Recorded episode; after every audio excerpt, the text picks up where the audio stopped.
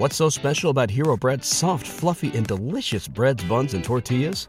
Hero Bread serves up 0 to 1 grams of net carbs, 5 to 11 grams of protein, and high fiber in every delicious serving. Made with natural ingredients, Hero Bread supports gut health, promotes weight management, and helps maintain blood sugar. Hero also drops other limited edition ultra low net carb goodies like rich, flaky croissants and buttery brioche slider rolls. Head to hero.co to shop today.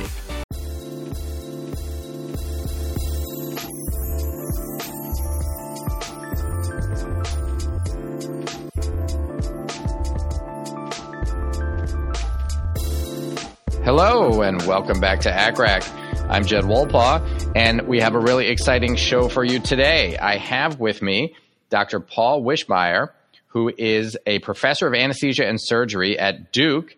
He's also the director of the nutrition service and the TPN team at Duke.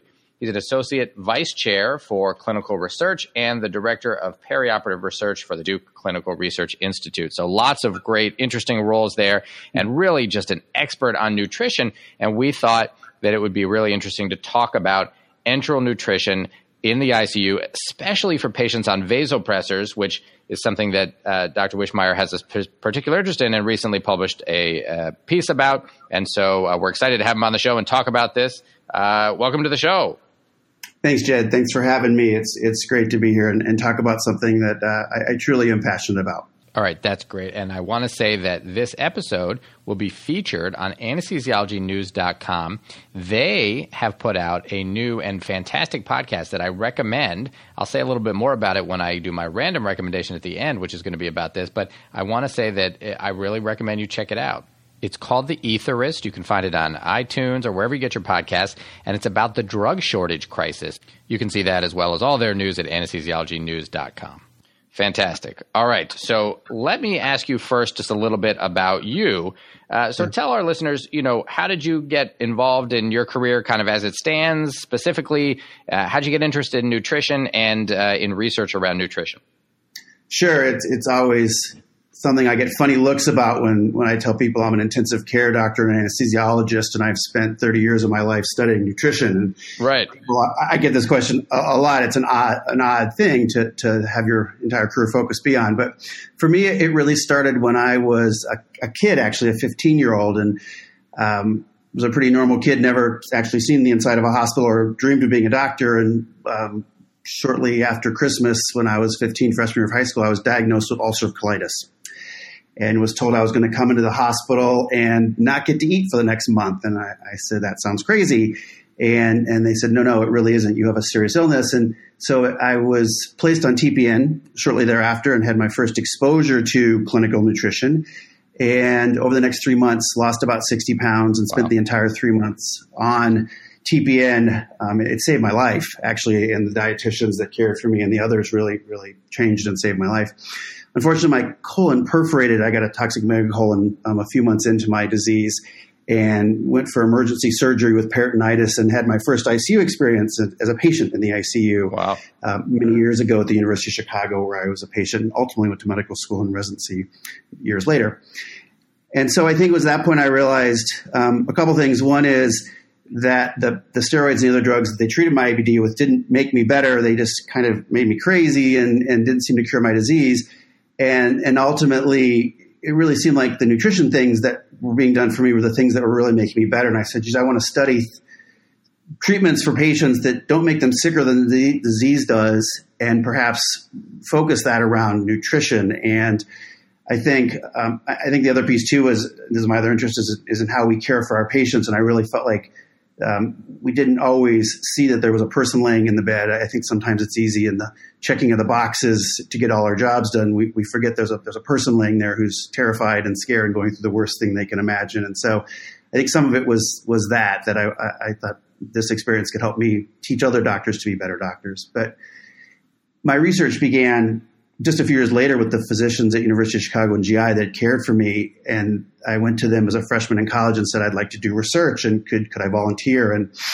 um, they put me on a project looking at gut nutrients and gut nutrition in uh, various various forms of IBD, and I moved on from there to do some work at the Mayo Clinic on similar aspects. And it wasn't until medical school that I really discovered my passion for critical care, where I really discovered my perhaps experiences as a patient. And by that time, I'd had six or eight more surgeries. And actually, at this point, I've had 23 surgeries on my abdomen and have 150 centimeters of small bowel, leaving me wow. on the edge of short bowel syndrome. Yeah. And I've been on TPN many times in my life and been on enteral nutrition. And, and uh, so, nutrition is a fundamental part of my day to day life, as I could at any time end up back in having surgery and back in the ICU. I was last in my own surgical ICU in 2014. Wow. So it's it's kind of a not only an everyday part of my research career, but it's an everyday part of my life, and and so it's something that's very easy to be passionate about is in my research and in my clinical practice. I imagine. Thank you for sharing that, and you know I think it's so important a lesson to remember not only you know uh, that that um, this kind of research is important, but as you said that you know it's so easy these days with all the time we spend in front of computers to forget that there are real patients there, and I think the people who remember that best as you so eloquently shared, are the people who have been patients themselves. Um, and it's an important lesson for, for those who haven't had that experience to remember that uh, it's very a very thin line separates those of us doing the treating from those of us in the bed. Yeah, at any moment it could we could be switching exactly. sides, and it really is an eye opener. Um, well, great, great motivation to get involved uh, in really important research. Yeah. So let's talk about, um, and we'll certainly put uh, links in the show notes to your recent article uh, talking about this and, and any other references that you'd like um, folks to have access to. Um, but let's just start very basically. Um, you mentioned uh, TPN, uh, so total parenteral nutrition. Mm-hmm. Some some places refer to it as CPN or central um, peripheral nutrition. Mm-hmm and then of course there's enteral nutrition. So start, starting very basically, can you just tell me what those two are and and what the difference between them is? Sure, of course. So total parenteral nutrition, as you mentioned, Jed, is is IV nutrition. It's where we as the care team don't feel that the gut or, or for various reasons the patient can tolerate um, having food or feeding go into their gut, uh, and so we can give it intravenously. Uh, of course, we always prefer when we can to use use the gut and to feed to the gut, and, and often we have to do that in our sick intubated patients or, or, or, just even our sick surgery or other medical patients. We have to feed through a feeding tube. The patient's unable to, to orally take in enough, and so we place a tube into the stomach or sometimes beyond the stomach into the duodenum. Um, we call that post pyloric feeding, uh, and we give tube feeds or, or, complete nutrition formulas that deliver nutrition into the gut um, in that way. And so we, we, prefer enteral feeding, I think, as first line. One, it's less expensive. Two, it, it tends, we believe, to uh, signal some anti-inflammatory and and beneficial process to the body.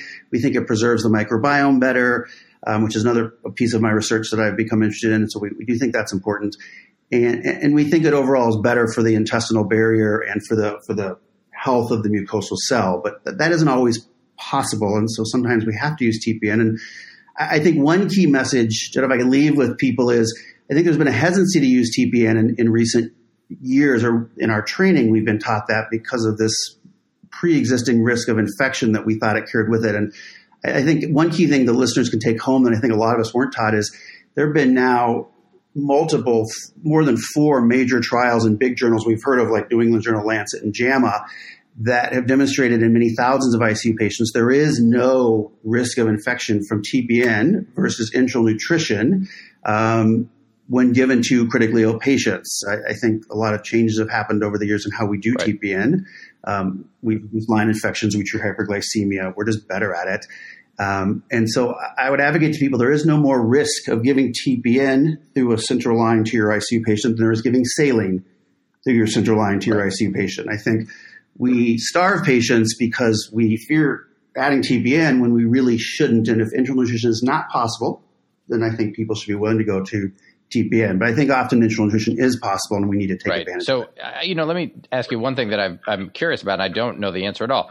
Uh, if we're going to give yeah. enteral nutrition, uh, and I mean, this is a little bit of a false, uh, you know, proposal here because obviously you probably wouldn't, you would never make this choice. But let's just say that you could either give someone food that they could chew and swallow, or you could give it through an OG yeah. tube into their stomach directly. It, do we know if there's actually any advantage to the the process of the chewing and swallowing in terms of the some of the things you talked about and and the um, uh, you know, inflammatory mediation and the uh, microbiome, or is it really just the, the enteral is what's important, what, no matter how it gets into the stomach? So that's a great question. And, and, and of course, the reality is those kinds of studies in, in the sick patients we care for really haven't been done. Um, we would we would postulate perhaps there is. We, you know, we do think there's probably some benefit to a diversity in one's diet, um, and of course, there's things that are in different kinds of foods that we can't measure or aren't even aware of that are difficult to put into an artificial feeding uh, formula. And so we, we do think there probably is some benefit. Uh, that is not well described. Now, the oral microbiome is another key piece, probably leads to some of the cognitive mm. dysfunction that we see in health association with Alzheimer's. We're beginning to show in cognitive dysfunction. Um, and there's data that goes all the way back to um, Sweden in the 1800s to show that people who were found to lose teeth middle of their life got more Alzheimer's later in life because of changes in the inflammatory process within the oral microbiome, we think. So there probably is something to it. Um, we just haven't gotten that far to study it, and it's very difficult, of course, in our sicker ICU patients to be able to do it. But I, I would leave your, say, your medical students that are learning maybe their first bit of nutrition here with the thought that yes, eating a diverse, healthy diet of non-processed foods and fruits and vegetables is probably always better if you can eat and chew it. It just is very difficult in the IC process to do that. Right. Absolutely. Okay. Great. Thank you for that. So, you know, you mentioned that uh, we really are, are, wanting to move away from what we believed for quite some time, which was that you know uh, TPN really should uh, had a lot of dangers, specifically around infection, and so you know we really wanted to avoid it, and and actually that you might want to even give a patient no nutrition rather than expose them to the dangers of TPN, and that we're you know there's good data to suggest that that's maybe not the case, and so you know, what is your practice? What do you recommend for folks? And, and given that, of course, people need to go by their own hospital's guidelines, but uh, in terms of if a patient cannot take uh, any any anything by mouth, yes. um, when is it important to start nutrition? Is the answer as early as possible? Is uh, is there a certain amount of time of, of starvation that's kind of okay, and you would start after a certain amount of time? Um, and and I guess let's address that by both enteral uh, if a patient can take enteral feeds, should mm-hmm. we be starting, you know, post-op day zero? If they can take, if they cannot get enteral feeds and they need TPN, should we also be starting that immediately, or should we wait a little bit of time? I think the the common teaching is about a week before starting TPN, and then if they still can't take enteral feeds, to start TPN. But but maybe that should be changing. Tell me what you think. So that's a great question. I think that's the million dollar question in in in ICU and surgical nutrition. And I think what we need to be better at and what really is going to lead to the answer to this question is is how we're going to define and predict the nutrition risk of the patient, that particular patient that we're treating. The Aspen SCCM guidelines do state that in well nourished patients, a period of five to seven days is totally reasonable, likely if you're unable to feed orally or enterally to wait to start TPN.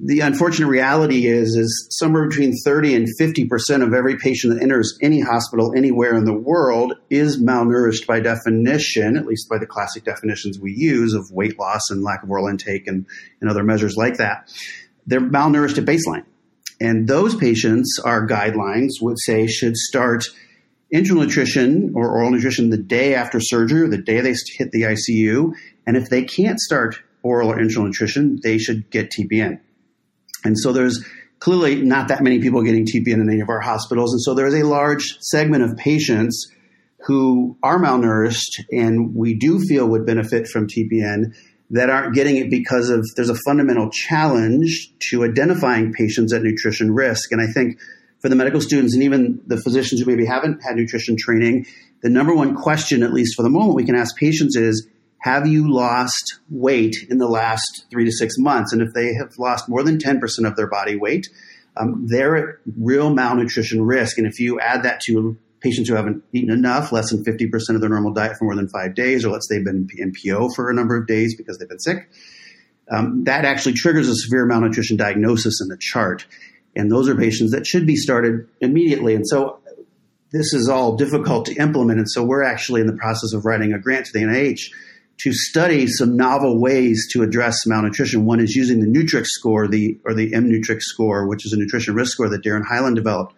And, and we hope to have the chance to study that as a way to identify patients who should get early nutrition.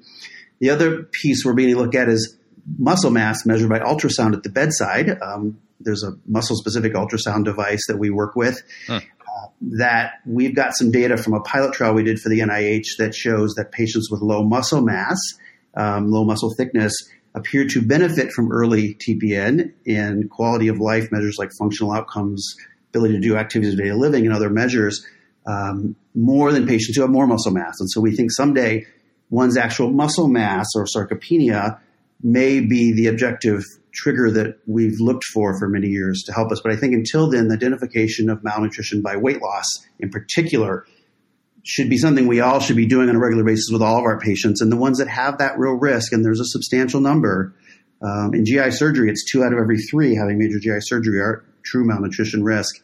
Um, those patients should get started sooner. Okay, interesting. And as soon it sounds like as possible. So that could be, yes. you know, post-op day one. It could be. It could be.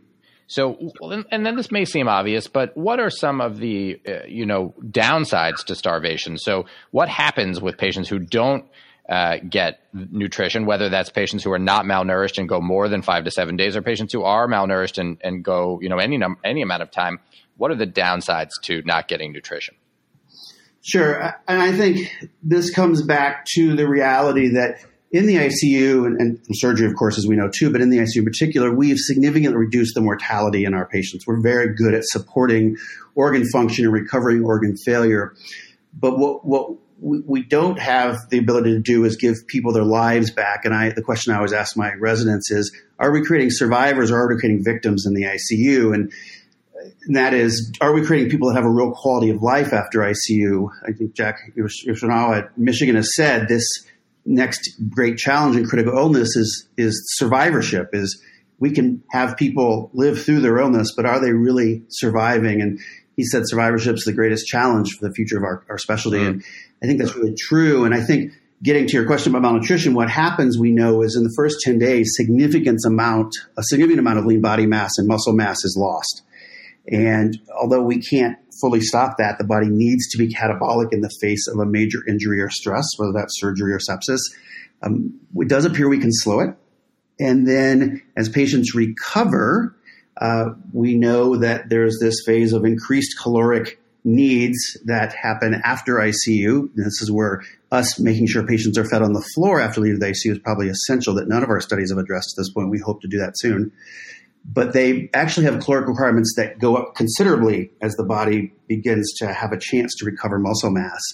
Um, and so I, I, think throughout the care pathway, this loss of muscle mass is essential. The other thing that prolonged malnutrition does, and CVVH does this as well. CVVH is the greatest malnutrition maker in the ICU, I will tell you. Mm. Um, is patients lose essential vitamins and micronutrients, trace elements that can cause substantial and often sometimes permanent um, deficits for patients. So we know patients on CVVH more than a week, 70% of them in our data, at least that we're going to publish soon, are copper deficient. Interesting. Well, copper is a problem because you can become severely pancytopenic from copper. So the patient that appears with pancytopenia in your ICU who's on CVVH the first thing that's coming to your mind is copper deficiency. I've seen it multiple times here at Duke. We have a lot of very sick CTICU patients who are on CVVH for months. Wow. The other thing that can happen that we know from the bariatric surgery literature is people who have prolonged copper deficiency, and this can be weeks or months, um, will get permanent neuromuscular weakness where you can see lesions in their spinal column on MRI. And some of those become irreversible. And of course, ICU acquired weakness is a multifactorial process, but we wonder if some percentage of these patients are getting this permanent weakness that Margaret Herridge describes so well because of deficits in these micronutrients. B6 is another. B6 levels go to zero very quickly on CVVH, usually after a week or two. Can cause profound encephalopathy. I've seen patients get multiple CT scans for what they think is a stroke, and their B6 level zero, you give them a few cents worth of B6, they wake up the next wow. day. So copper and, and B6 so, are big things that uh, I don't think we, we talk about very much. Never. And, and I've never seen them published actually. And I've not even known they were happening until I came to a place like Duke that does a lot of long term CVVH. Um, I actually discovered this in a patient, a burn patient in Colorado when I was there working the burning, 95% burn, who was on CVVH for a year. And he had a number of complications, including life threatening pancytopenia, had a copper level of zero.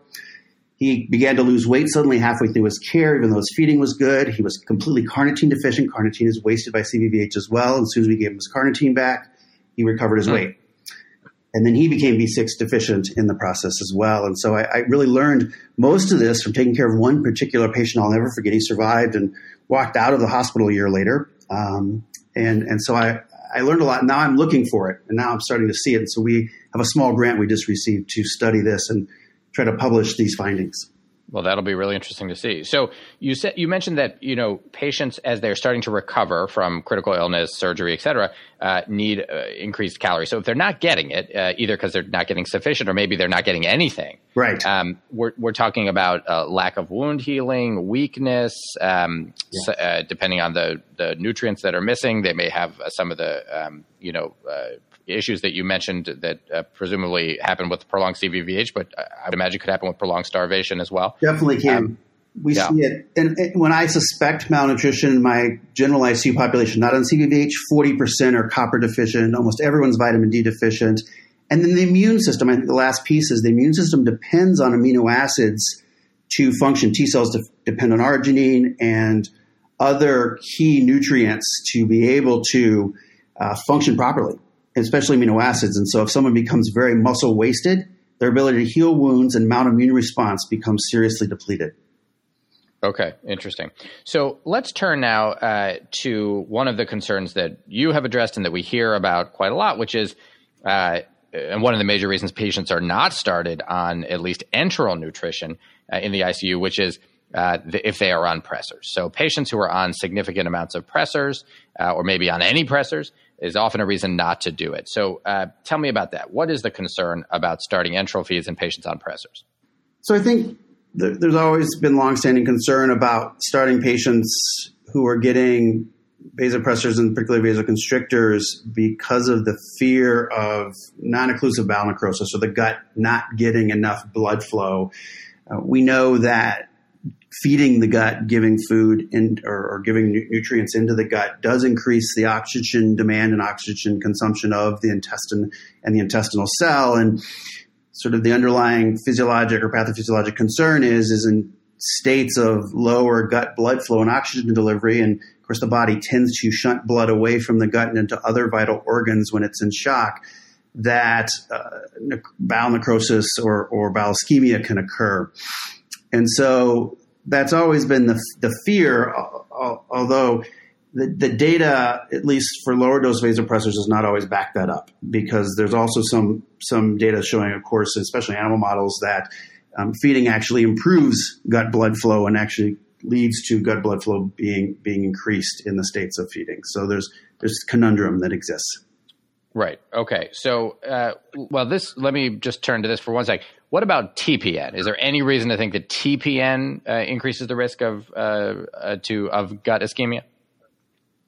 No, not that we can see. And, and there was just a large study, the NUTRIREA-2 trial in, in, in France, looked at this kind of question. It was a large randomized trial of patients early in shock getting randomized to TPN or oral nutrition.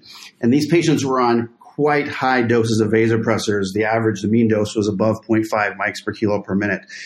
Um, norepinephrine? Yes, yeah, so, okay. so higher than most of us would feed anything to anyone on, whether right. it be TPN or EN. And, and what they found was the EN group did have a significant increase in bowel ischemia. It was still a low rate, but it still was an increase in bowel ischemia versus the TPN group. And there was more colonic pseudoobstruction in that group that got enteral nutrition versus TPN as well. So we don't have concerns, although I, I will say that in a patient who's unstable, who has an elevated lactate, who's not resuscitated perhaps um, to the full extent, feeding of any sort is likely contraindicated. Mervyn Singer is a good friend and, and, someone I really look up to. He's quite a wise critical care physiologist, especially when it comes to the mitochondria. And, and he, his teaching will tell you that when someone's in septic shock, their mitochondria are hibernating and the body's not looking to utilize a lot of substrate. In fact, resting energy expenditure will go down in septic shock, not up. Mm.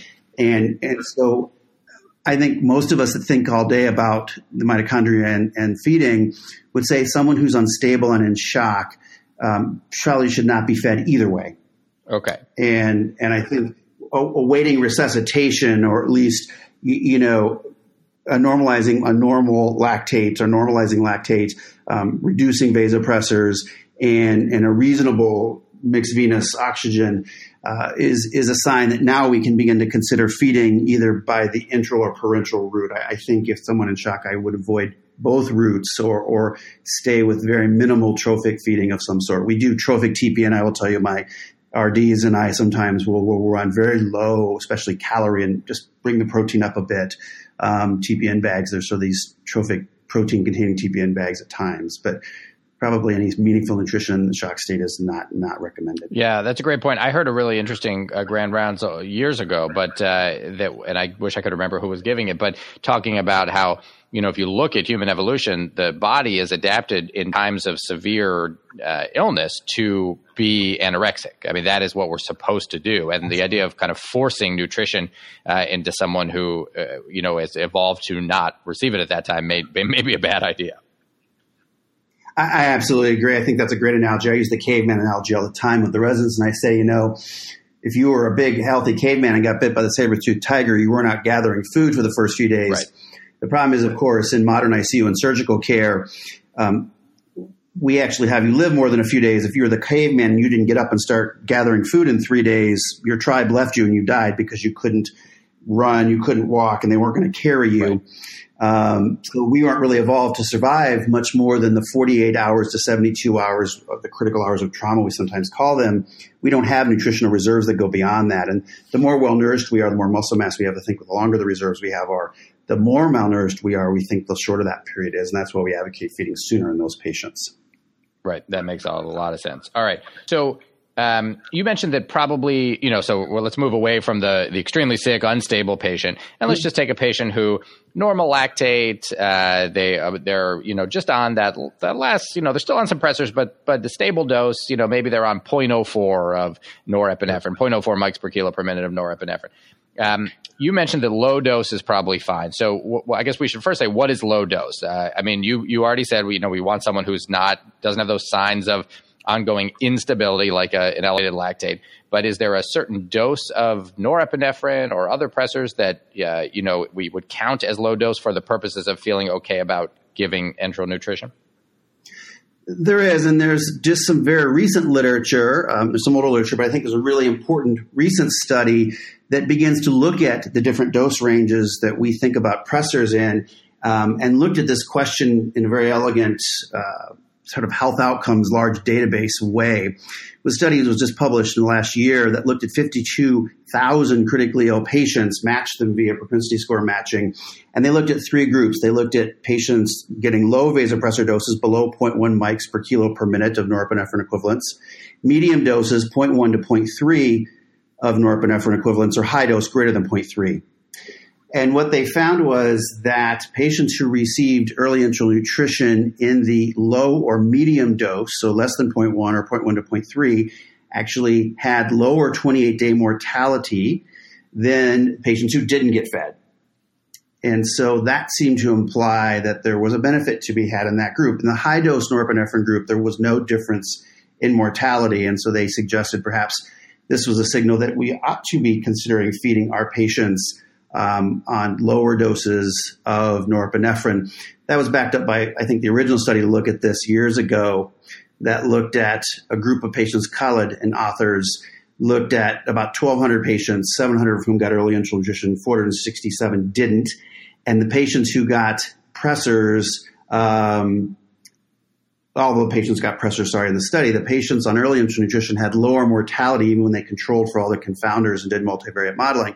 The patients who got vasopressors did uh, and got early nutrition had lower mortalities, and in fact, if you were on two agents, it even was a bigger effect.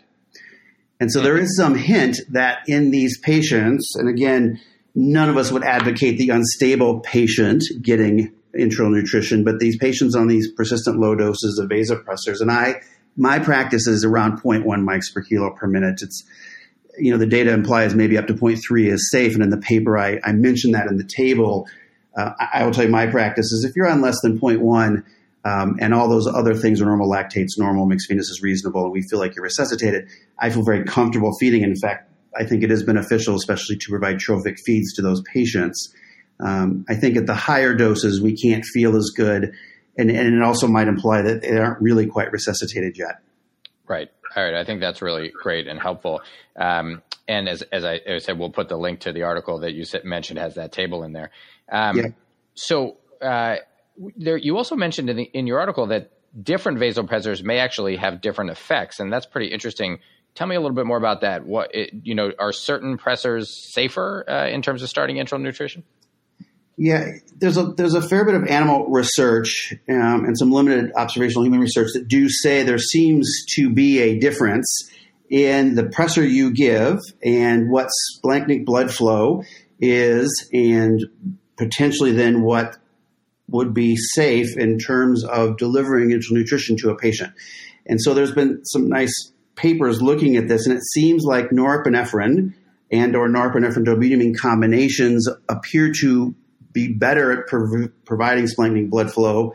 Um, and then phenylephrine kind of falls in that same group. So norepinephrine, norepinephrine dobutamine, and phenylephrine all, all seem to have similar characteristics in having the least effects or least negative effects on splanchnic blood flow. Epinephrine seems a little worse, and then vasopressin and dopamine seem to be the least good or the worst for perfusion to the gut, and we feel then are most likely to cause problems with splanchnic blood flow and the potential for bowel necrosis. Now, um, those of us of a certain age will remember before vasopressin was used as a vasopressor agent in sepsis and in cardiac surgery, um, it was used to stop GI bleeds. It's exceptionally good at a little bit higher doses than we give at squeezing off the gut altogether. Right. And so, in fact, it was in the middle of my residency. It was when I was a CA2, CA3 that suddenly vasopressin appeared in the heart room as this new wonder pressor. Right. Um, where before, all of us kind of looked at it and said, boy, you'd never give that to anyone except for when they were dying of a GI bleed. And so, of course, we know that due to vasopressor deficiency in sepsis patients that was discovered. But um, it's very good at squeezing out the gut. And the, and the data that's looked at them comparatively seems to reflect that. All right, that's really interesting. So uh, let me turn uh, for a minute. Uh, you mentioned in your article that any period of starvation can cause intestinal dysbiosis. Um, and so I, I, imagine, but tell me exactly that that means an alteration in the gut biome, as you said, the microbiome of the gut, which is something that you're you're spending some time looking at. Um, is that correct? That's what we're talking about. Yeah, definitely. So we have become keenly interested in um, what the role of the microbiome and who we are as humans, but especially critically ill or sick humans, um, is. We, we know that um, we're about 50% or even a little bit less than 50% human cells, and we're about 50% microbiome cells. And then people say, well, if you think about what makes us human, it's our, our genetics, our, our genome that makes us human. Well, we're about 99% bacterial genes if you look at our body, and about one percent human genes. So, so that's pretty. There's striking. a considerable yeah. part of who we are that's made up of by our microbiome, and in fact, some some very basic parts of who we are seem to be affected by that, including, you know, if you ever wonder why you get bit by mosquitoes and your loved ones don't when you go into the woods, it's it isn't because you're sweeter, it's because the microbiome that lives on your skin attracts or repels mosquitoes. Mm-hmm. Um, interestingly, in fact, the toxicity of Tylenol and other drugs has got more to do with the microbiome and how it processes those drugs in your gut, perhaps, and even the doses in many cases. And we actually know that mating choices, at least in fruit flies, are determined by the gut microbiome more than by anything else that predicts mating preferences. And if we discover that's true in humans, that will be shocking, but yeah. um, it's true in fruit flies for sure. So there's a lot of, of who we are. In fact, I think the most impressive thing is if you take the stool from an obese human and give it to a mouse that's never seen bacteria from its birth, germ-free mice, um, the mouse becomes obese all by itself. Wow. And they're doing twin to twin fecal transplants now as part of an NIH pilot to look to see if you take stool from a thin twin and transplant it into an obese person, obese twin, if they lose weight, because that is definitely true in mice. You can definitely do that. Wow, that's fascinating stuff.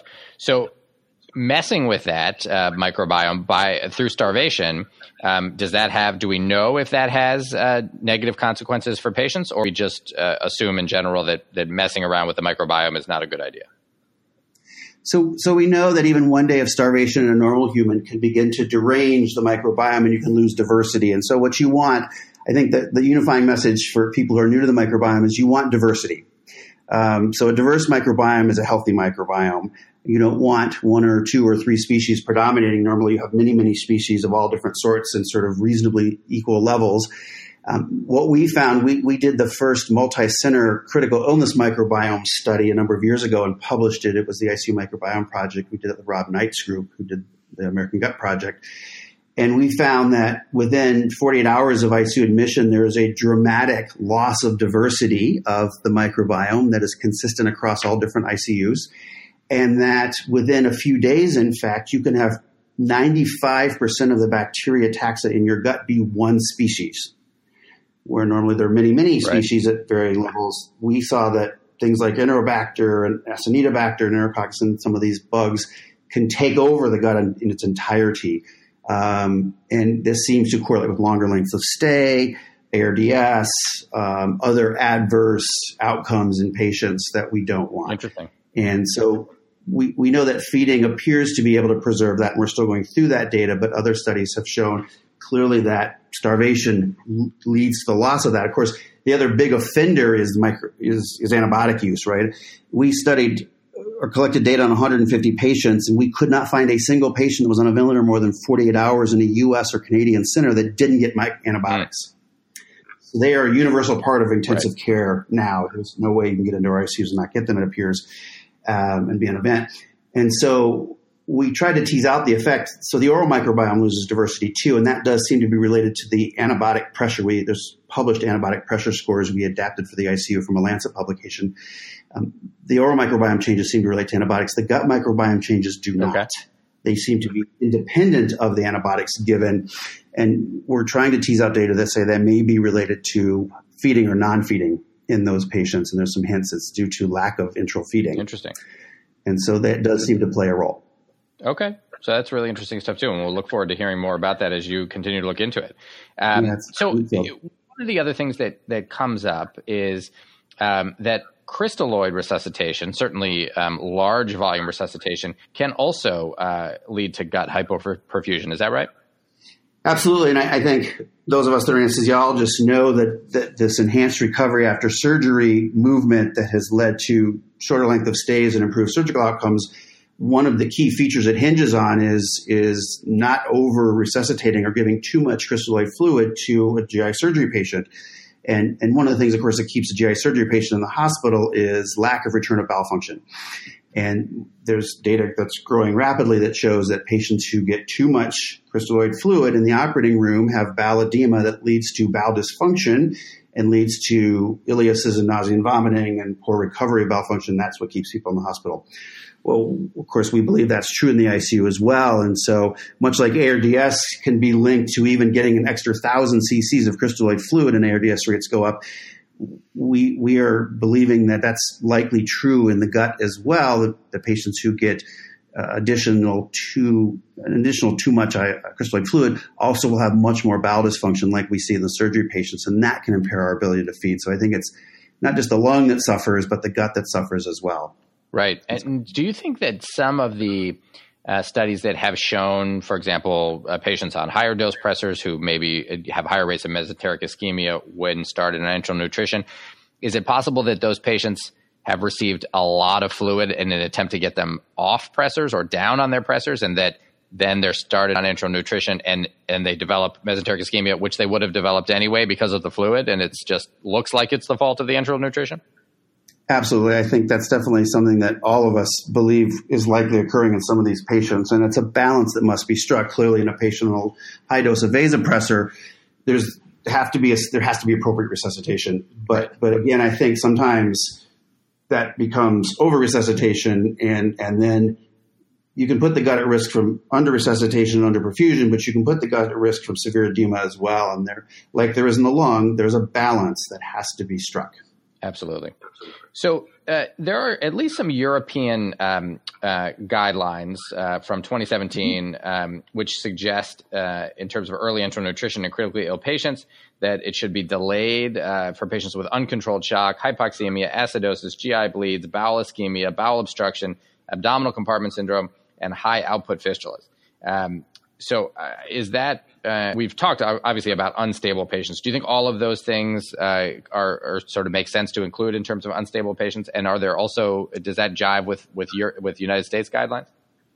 It does. I think I think that's probably a worldwide universal feeling that those those patients you describe are the people that we really are having to think critically about when and how early we start feeding. And I think patients need to be resuscitated. Patients need to have adequate blood flow. The high output fistula, right? Feeding that patient can be a disaster because their fluid losses can be massive. And the GI fistula patients, the other patient that can lose a lot of micronutrients, trace elements, and vitamins and become very deficient very quickly. The bowel will lose them across the bowel wall in large output GI fistulas and high output diarrhea patients. And so, again, nutrient deficiencies can occur very rapidly. They're the other people that get copper and carnitine and other deficiencies very quickly. And so they, they need to be treated carefully. And they're the patients we often end up with early TPN on because they're often malnourished as well. Right. And, you know, I meant to ask you before um, do we routinely um, put copper uh, in TPN? Very small amounts. So the most all TPNs, at least in the U.S., um, have a trace element and uh, multivitamin additive in them. That's what gives the bag the yellow color. Actually, mm-hmm. if you ever wondered why TPN was yellow, that's why.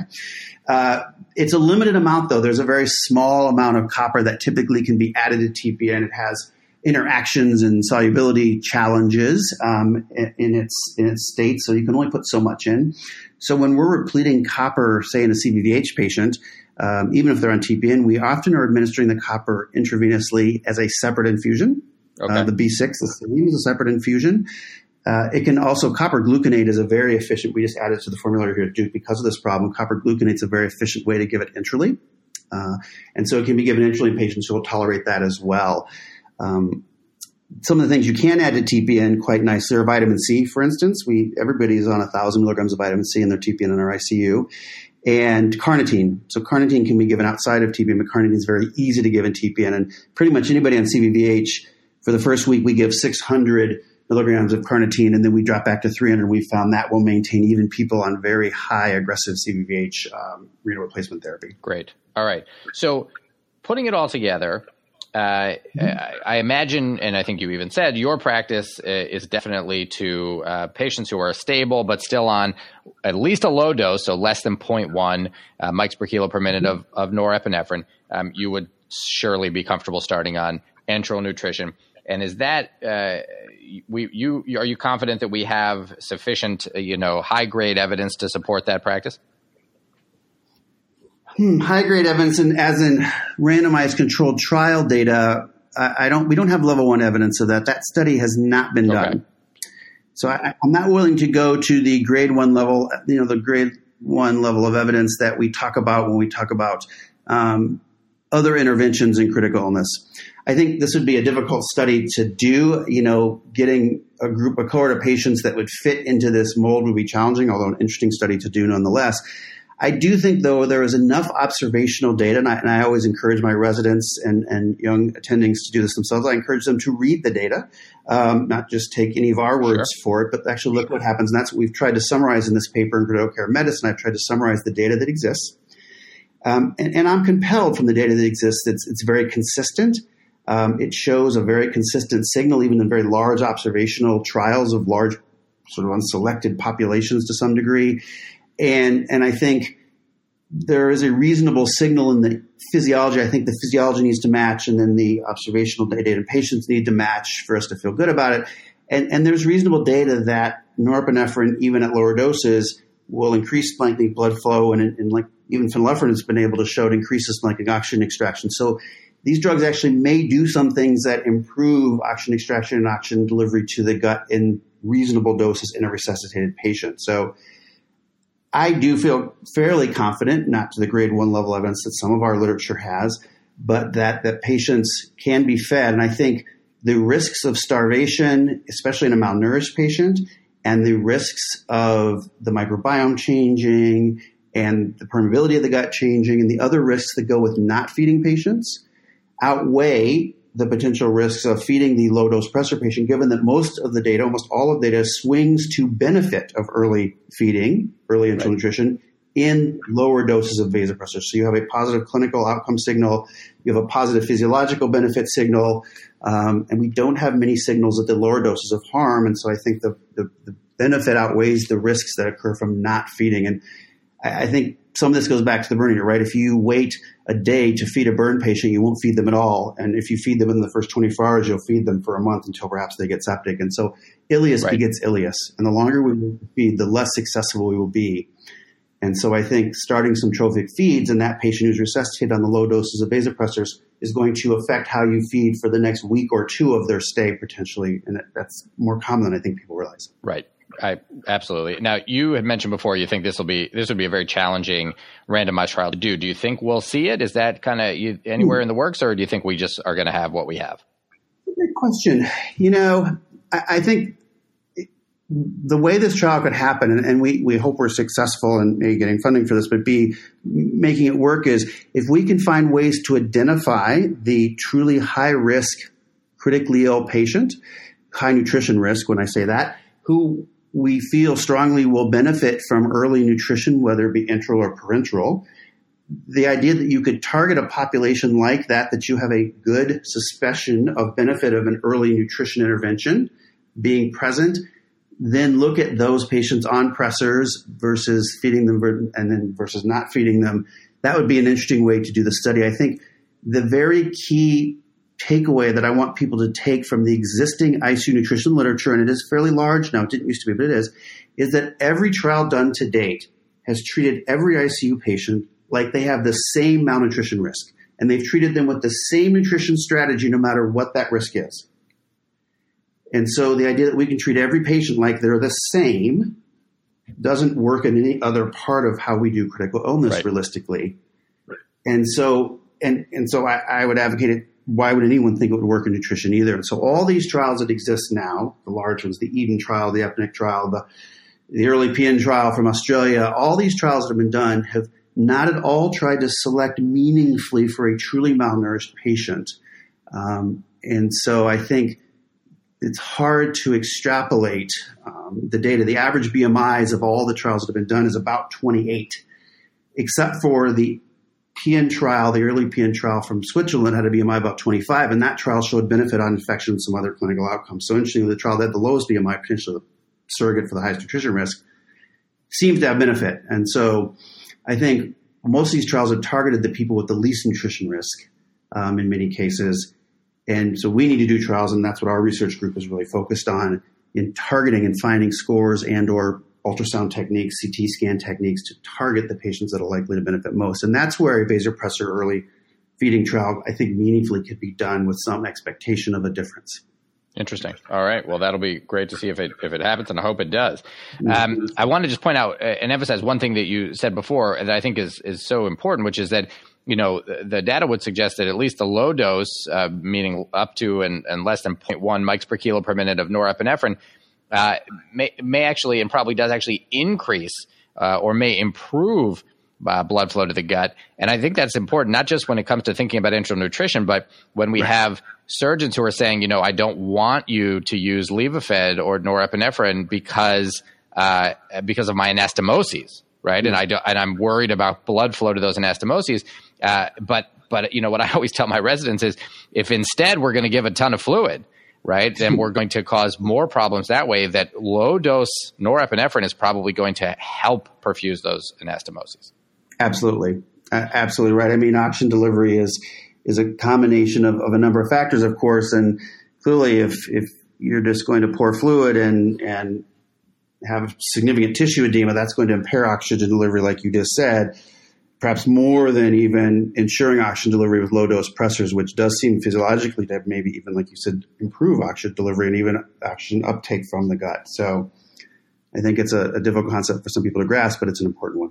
Great. So, Paul, this has been fantastic. Is there anything um, uh, on this topic that we didn't cover that you really think is important you want to leave uh, with our listeners?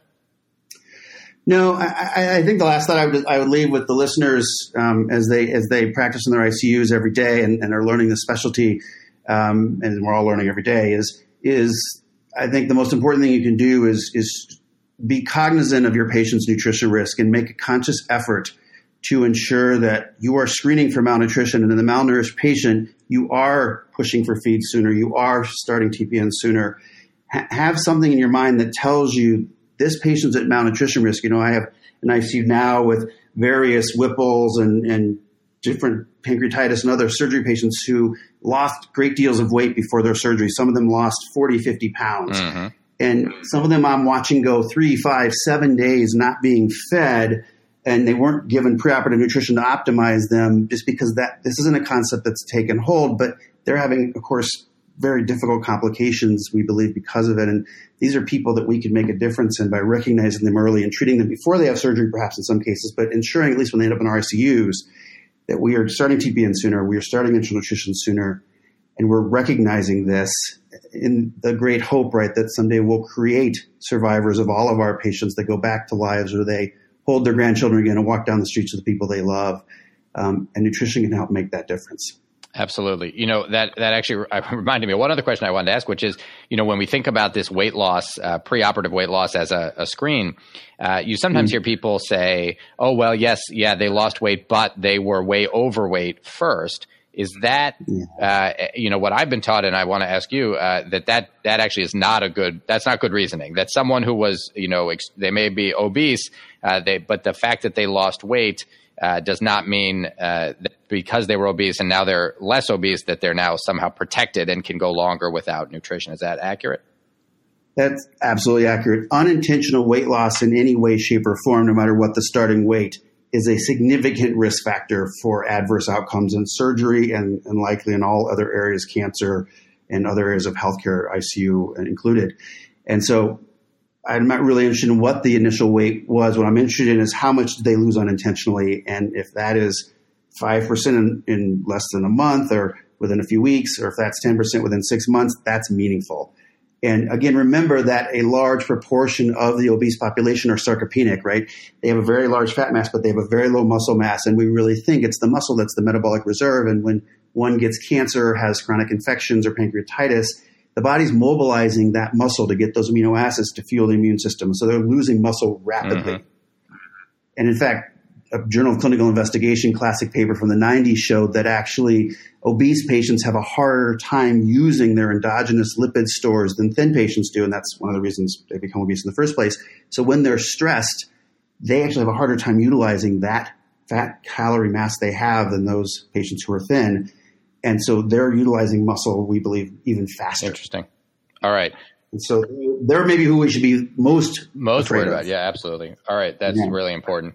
So uh, I should have warned you about this up front, but we uh, do at this portion of our show a um, random recommendation. So I ask uh, the guest, and I'll ask you to think about something you would just unrelated to to work, or it could be at least something maybe you've read or listened yeah. to recently, uh, some food you've cooked or ate that you really are interested in, something you'd recommend to listeners if they are you know out this weekend and looking for something to do, eat, think about, read.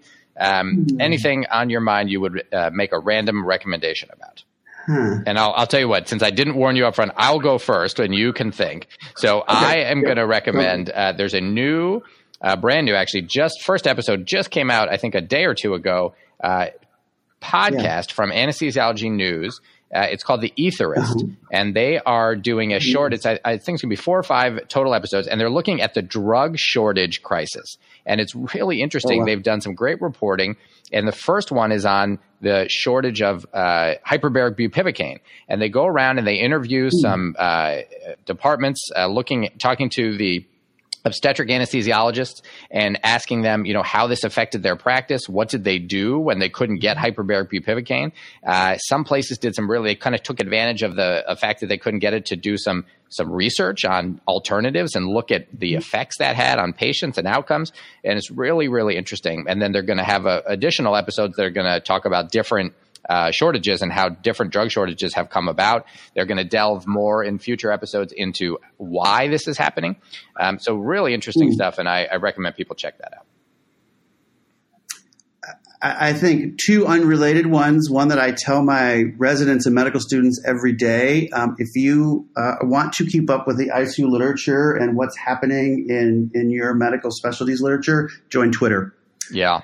I have found Twitter is the very best way to keep up with all of the key and meaningful changes and occurrences that are happening in any literature um, that you happen to be passionate about. And, and, you end up, of course, following people that care about it like you care about it. And so I, I think great examples of this are, are, I, of course, interested in ICU rehab, and I follow the Dale Needham's there at Hopkins ICU yep. Rehab Twitter feed and, and Dale's Twitter feed, as well as others that are passionate about that in this field. And I, I feel like that has done more for my knowledge of this field than, than anything I've, I've ever done. And then the last one I'm going to make is be, on the nutrition side for people at home is, um, you know, if you're going to pick a few foods to make sure you eat every day, I, I think if all of us ate more red peppers, more blueberries, more sweet potatoes, more broccoli, and, and, and more fish like oily fish like tuna, we'd all be healthier people. Mm. And I, I think the, the fundamental thing that I tell my patients that I think is a piece I really want them to take home, and I think it's true for all of us, is we all need to take in more protein. Um, I think most of us don't get enough, and taking in protein before you go to bed has been shown to improve your muscle mass about 15 to 17 percent, even if you're elderly. So some branched chain amino acids before you go to bed is essential. And the other piece is everybody probably should take vitamin D3, 2,000 IUs every day because almost everyone's deficient, especially people who work in the hospital all day. Yeah, that's right. We never see the sun. Um, well, those never are great, great recommendations. If people want to follow you on Twitter, can they do that? Absolutely. And what? Um, it's, it's, at Paul underscore Wischmeyer. All right, and we'll, so it's just my name. We'll list that as well. Um, Paul, thank you so much for coming on the show. This was really fantastic, and I think people will really appreciate it and learn a lot. Thanks for having me. It's it's really been an honor and a joy to be on the on the show. All right, that was fantastic. I learned a ton, and hope you did too. Let us know what you thought go to the website, accrac.com, A-C-C-R-A-C.com, where you can leave a comment. Let us know what you thought. Others can learn from what you have to say. You can also join the conversation on Twitter. I'm at Jay Wolpaw. The podcast is at ACCRAC Podcast. And Dr. Wischmeyer is at Paul underscore Wischmeyer. So we'll put that in the show notes. But join the conversation. Let us know what you thought. You can also join the Facebook group. We have an ACCRAC Facebook group. Join there and be part of the ongoing discussion. If you are a fan of the show, please consider going to iTunes and leaving a comment and a rating. It really helps others find the show. If you'd like to support the making of the show, please consider going to, you got it, patreon.com slash ACCRAC. That's P-A-T-R-E-O-N dot com slash A-C-C-R-A-C, where you can become a patron of the show. Even if it's just a dollar or two that you pledge, it makes a big difference, and we really appreciate it. You can also leave a donation anytime at paypal.me slash ACCRAC. Thank you so much to those who are already patrons and have already made donations. We really, really appreciate it. A huge thank you to our intern, Kimia Kashkooli, who actually played a huge part in preparing for this episode and found the article by Dr. Wischmeyer in the first place. Kimia, thank you so much. Thank you to the one and only Dr. Dennis Quo, who is responsible for our original ACCRAC music. Check out his website at studymusicproject.com. And thanks to Brian Park for doing some excellent outlines for many of the episodes. You'll see them continuing to pop up. All right. That is it for today. Thanks for listening. For Dr. Paul Wischmeyer and the ACCRAC podcast, I'm Jed Wolpaw. Remember, what you're doing out there every day is really important and valued.